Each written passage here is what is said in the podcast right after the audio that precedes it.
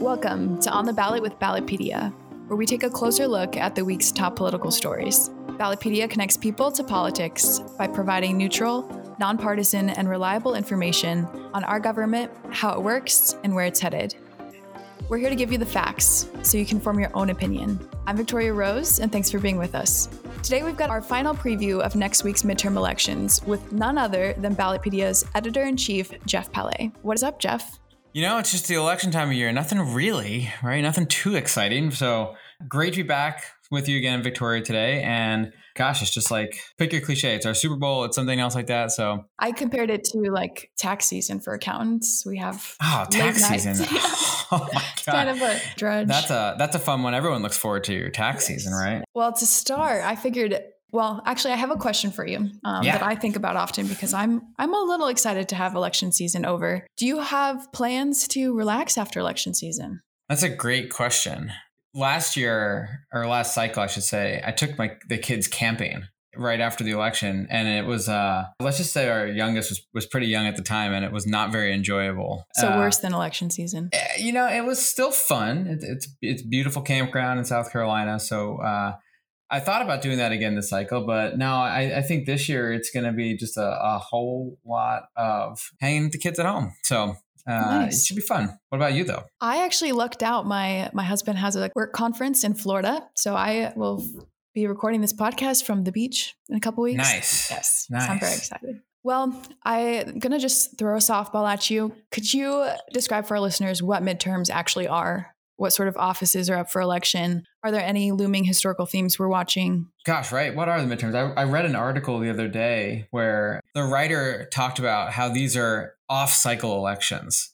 And the basic premise that that writer was taking was that the only true elections are presidential election years and that these weird midterms are, are just sort of off cycle and unimportant. But I hadn't seen it described that way before because typically we always see an off cycle or an odd year as being like the 2023 elections or elections that happen in April. But anyway, what's a midterm election? So, all of the US House is up for election, which we all know and we all follow very closely. And of course, the US Senate will be decided in the next week or so, unless, of course, it goes into January again, like it did with Georgia two years ago.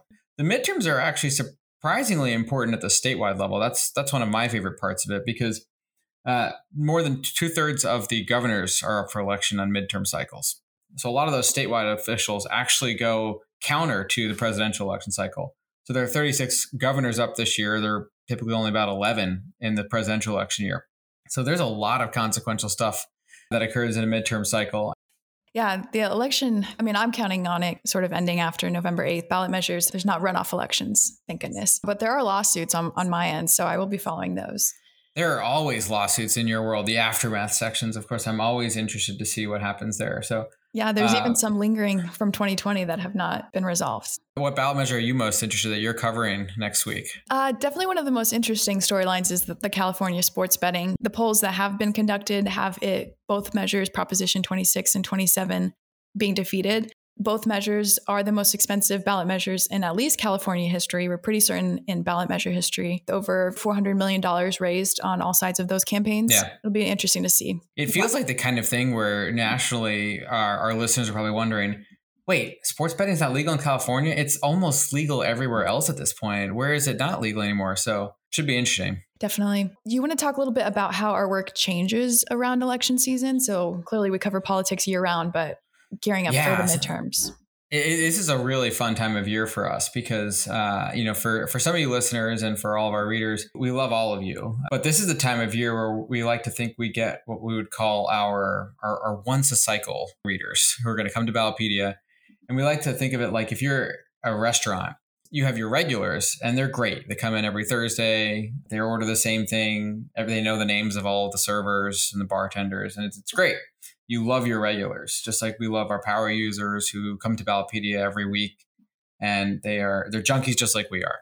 But this is the time of year where we get our once a year visitor, someone who just comes to Ballotpedia once a cycle when they're getting ready to vote. And we want to make sure that they feel perfectly equipped and, and perfectly comfortable going to the polls and casting their ballot.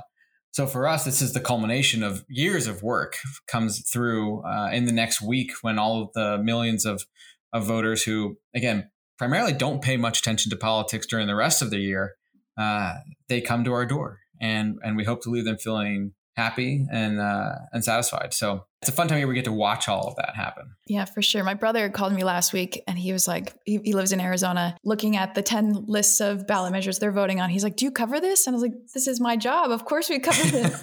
so I walked into What? I thought you that. just sit at your computer all day, Victoria. Yeah. That's not a job, right? Yeah. Yeah. So for us, the, you know, all of the work, as you're intimately familiar with Victoria, is is is really setting up and prepping for for all of the, the these voters who are going to come looking to to help get themselves educated to vote. Um, and then how the work will then change is uh, then we'll move directly into our results collecting.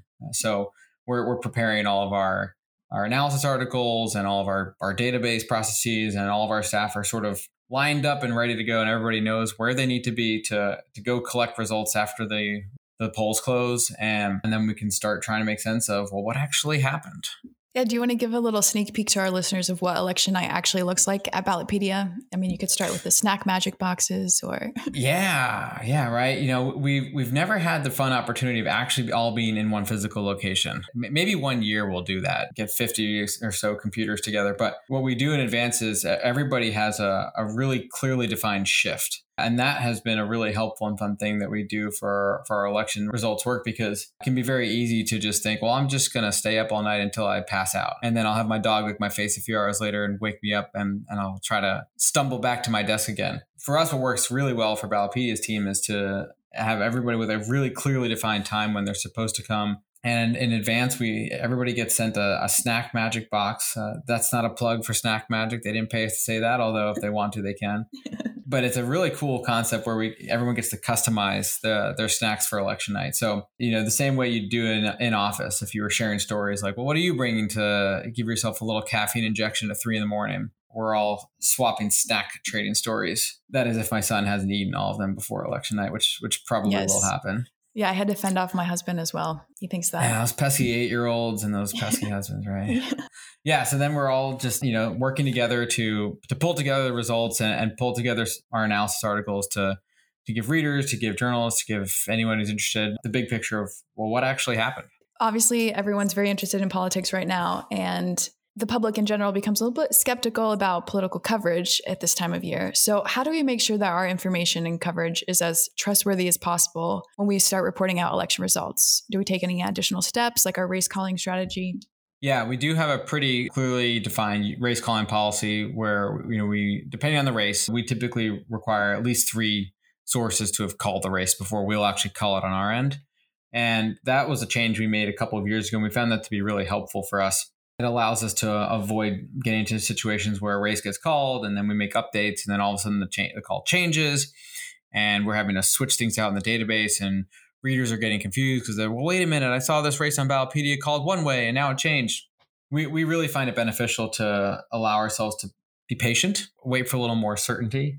We're not trying to be the first to cross the finish line with the uh, the results of every single U.S. House race or something to that effect. We kind of touched on this at the beginning, some storylines we're watching, but I wanted to give you another opportunity to plug your love of state legislatures. So, are there any particular chambers you're most interested in? Seeing the outcome. I do love state legislatures. Uh, I started at Ballot in 2010, and that was my first assignment was writing and understanding the state legislative landscape and you know, you never forget your first love. So it's kind of like that for me. And state legislatures are are always really exciting, very interesting. There's 7,383 of them, and nearly all of them are, are up for election this year. Yeah, we will be very curious to see which chambers flip, which chambers don't.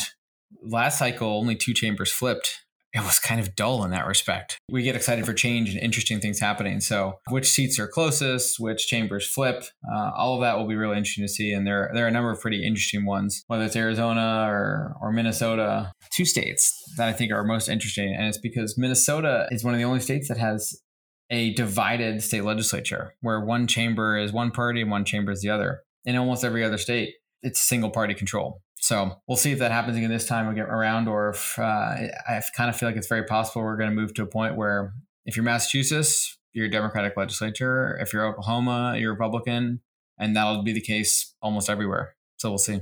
Do you want to give a plug real quick for the tools and resources Ballotpedia is offering to voters as they prepare to vote? Yeah, so there are a number of different things that uh, voters use and should use. So the first and most obvious one, believe it or not, is actually uh, poll closing times. When do polls open? When do polls close? There are a surprisingly large number of voters who are looking for information about that on election day, and we are here to help. So if you just jump to your search engine of choice and and plug in poll closing times, you'll you'll find an article on Ballotpedia, and that'll help you make sure that you know exactly when when you can get to the polls or when you need to be there by. So poll closing times is is one of uh, more than 50 different articles that we have under what we call our help desk. And the help desk is just a collection of articles that are answering your sort of standard FAQ style questions like, well, when does early voting end in my state? And when do they count the results that in my state? And then all the things of that nature. The second major resource is our sample ballot lookup tool plug your address in and we'll tell you all the elections information we have for your address. And that's a great way to find out well, who are the candidates running, what are they saying about issues, who's endorsing them, you know, what kind of campaign finance figures are, are rolling in for that race, what are the ballot measures you might be voting on, like your brother, you know, with 10 of them in Arizona. So our sample ballot tool is you know, one of our flagship products. You can find it anywhere on ballotpedia.org, or you can just go Google sample ballot Arizona, and you'll find a link to it. Then the final thing is something that's contained within the sample ballot tool, and that's our candidate survey. Uh, we've talked about that on this podcast before, so listeners should be very regularly familiar with it. But our candidate survey really positions itself to help voters truly understand who the candidate is. What do they stand for? What do they care about? What motivated them to get into politics? And we, we like to humanize uh, the candidates because they're, they're people just like all of us. And they have songs that get stuck in their head and they have favorite fictional characters. So candidate survey is a really great way to, to see what candidates are, are, are truly thinking about. And we have more than 6,000 different candidate surveys for this election cycle. So there, there's plenty of interesting fodder there for, for readers to flip through and, and learn about their, their candidates and what they believe in. So yeah, that's a lot, right? Yeah, I'm glad we're so helpful. But post November 8th, how can our listeners find our post election analysis and how can they stay engaged heading into 2023? Yeah, so right after the election, you know, we'll be we'll be updating Ballotpedia uh, pretty much hourly with uh, election results information. If you're into webinars and that kind of thing, you can sign up for a webinar we're having on Thursday, November 10th. If you're into podcasts, which I guess you probably are if you're listening to this, uh, you can listen to Victoria and I on Wednesday talking about the results and, what we're seeing so far, and probably trading stories of how many coffees we've had. Or you can just sign up with our newsletters. So the Daily Brew is sort of our standard flagship product that will have daily updates, bringing all of our overview coverage and, and what we're seeing. Great. Well, I wish you all the best in these final days of election preparation. As always, thank you for coming on the show. We're always happy to have you. Yeah, the real question is what you're doing on election day itself before the polls close. That's what we always talk about internally. Are you seeing a movie? Or are you taking a nap? What are you up to? I'm gonna I'm gonna do what I did in 2020 to kind of calm my nerves. I took the Hamilton ride on my Peloton. It was very patriotic, so that's what I plan nice. on doing again. I'm take dog to the groomer and go to the gym. Very exciting stuff, right? Yep. Yeah. Well, always get a chat, Victoria. Yeah. Thanks well, for coming on. See you next week. Good evening, or afternoon, or morning, whatever it is for you, because it's always a good time for trivia. I'm Paul Rayner, and I've returned with some more footnote facts. Today, we're talking about vacancies in elected offices. And today's vacancy related trivia question is this Which state has its state legislative chambers fill their own vacancies? Stick around to find out. So, with Election Day around the corner, you heard about it? You may have noticed some elected offices that currently have vacancies, and there are three such vacancies in the U.S. House, 69 in state legislatures, and countless others in local offices and elsewhere. And some of these will be filled on November 8th, but for many others, it's a bit more complicated because stipulations for filling vacancies vary wildly across states based on what the vacant office is, when it is vacated, and who can fill the vacancy. So, to illustrate differences based on the timing of a vacancy, let's take the US House, for example. If the vacancy happens during the first session of Congress, every state and territory mandate a special election. Simple enough. But when it's during the second session of Congress, that's when the vacancy filling requirements get convoluted because then the proximity to the next general election throws a wrench into things and how to address it differs from state to state. But it's perhaps more straightforward with the US Senate, though.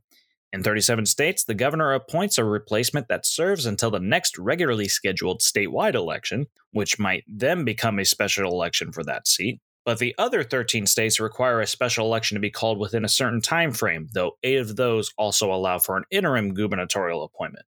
And with governors, it's pretty simple too, at least for who is first in line to ascend to governor. 45 states have the lieutenant governor fill the seat, and in Tennessee and West Virginia, that person is also the president of the Senate. But in Maine and New Hampshire, there is no lieutenant governor, so the president of the Senate fills the seat. Arizona, Oregon, and Wyoming are more unusual in that the Secretary of State is first in line to the governorship. It's when you get to the second person in line to fill a gubernatorial vacancy that it gets kind of weird. There might not even be a constitutional provision for such a situation in some states. But if it is specified, it could be the Attorney General, the Senate President, Speaker of the House, even the State Treasurer. Could be a different person from those. And state legislatures are sort of all over the place for their vacancies. Most commonly, 25 states have a special election for the seat, 10 states have a gubernatorial appointment, and 7 states have their Board of County Commissioners appoint the replacement. The other 8 states either have a political party appoint them, use a hybrid system combining aforementioned methods, or in the case of today's trivia question, has the legislative chamber with the vacancy fill it. I didn't give away the answer yet. And finally, before we run out of time, state Supreme Court vacancies are filled by the governor in the vast majority of states. Such appointments may be made with or without the assistance of a judicial nominating commission, depending on the state. But in South Carolina and Virginia, the state legislature elects the replacement. In Louisiana, a special election for voters is held. And in Illinois, the state Supreme Court fills its own vacancy. That fact was actually the answer to the trivia question in episode 4 of this podcast. But that's the past, and we don't dwell on that. So, what is the answer to today's trivia question? Again, that being which state has its state legislative chambers fill their own vacancies? So close to giving away the answer earlier, that answer is Ohio. And there's some big elections going on there on November 8th, including for U.S. Senate and governor. Fun stuff. That does it for trivia today. The floor now goes back to our host, Victoria. Thanks, Paul. As Geoff mentioned earlier, there's plenty of ways you can prepare to vote.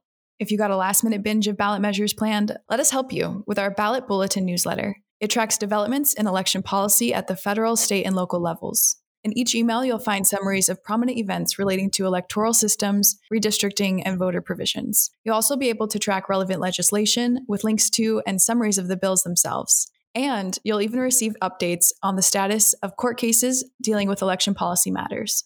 To subscribe, go to ballotpedia.org and find the email updates tab, or use the link in our show notes to sign up for the Ballot Bulletin newsletter or to check out our other newsletters. And that's all for this week's episode of On the Ballot. Thanks again to Geoff and Paul for coming on the show with me today.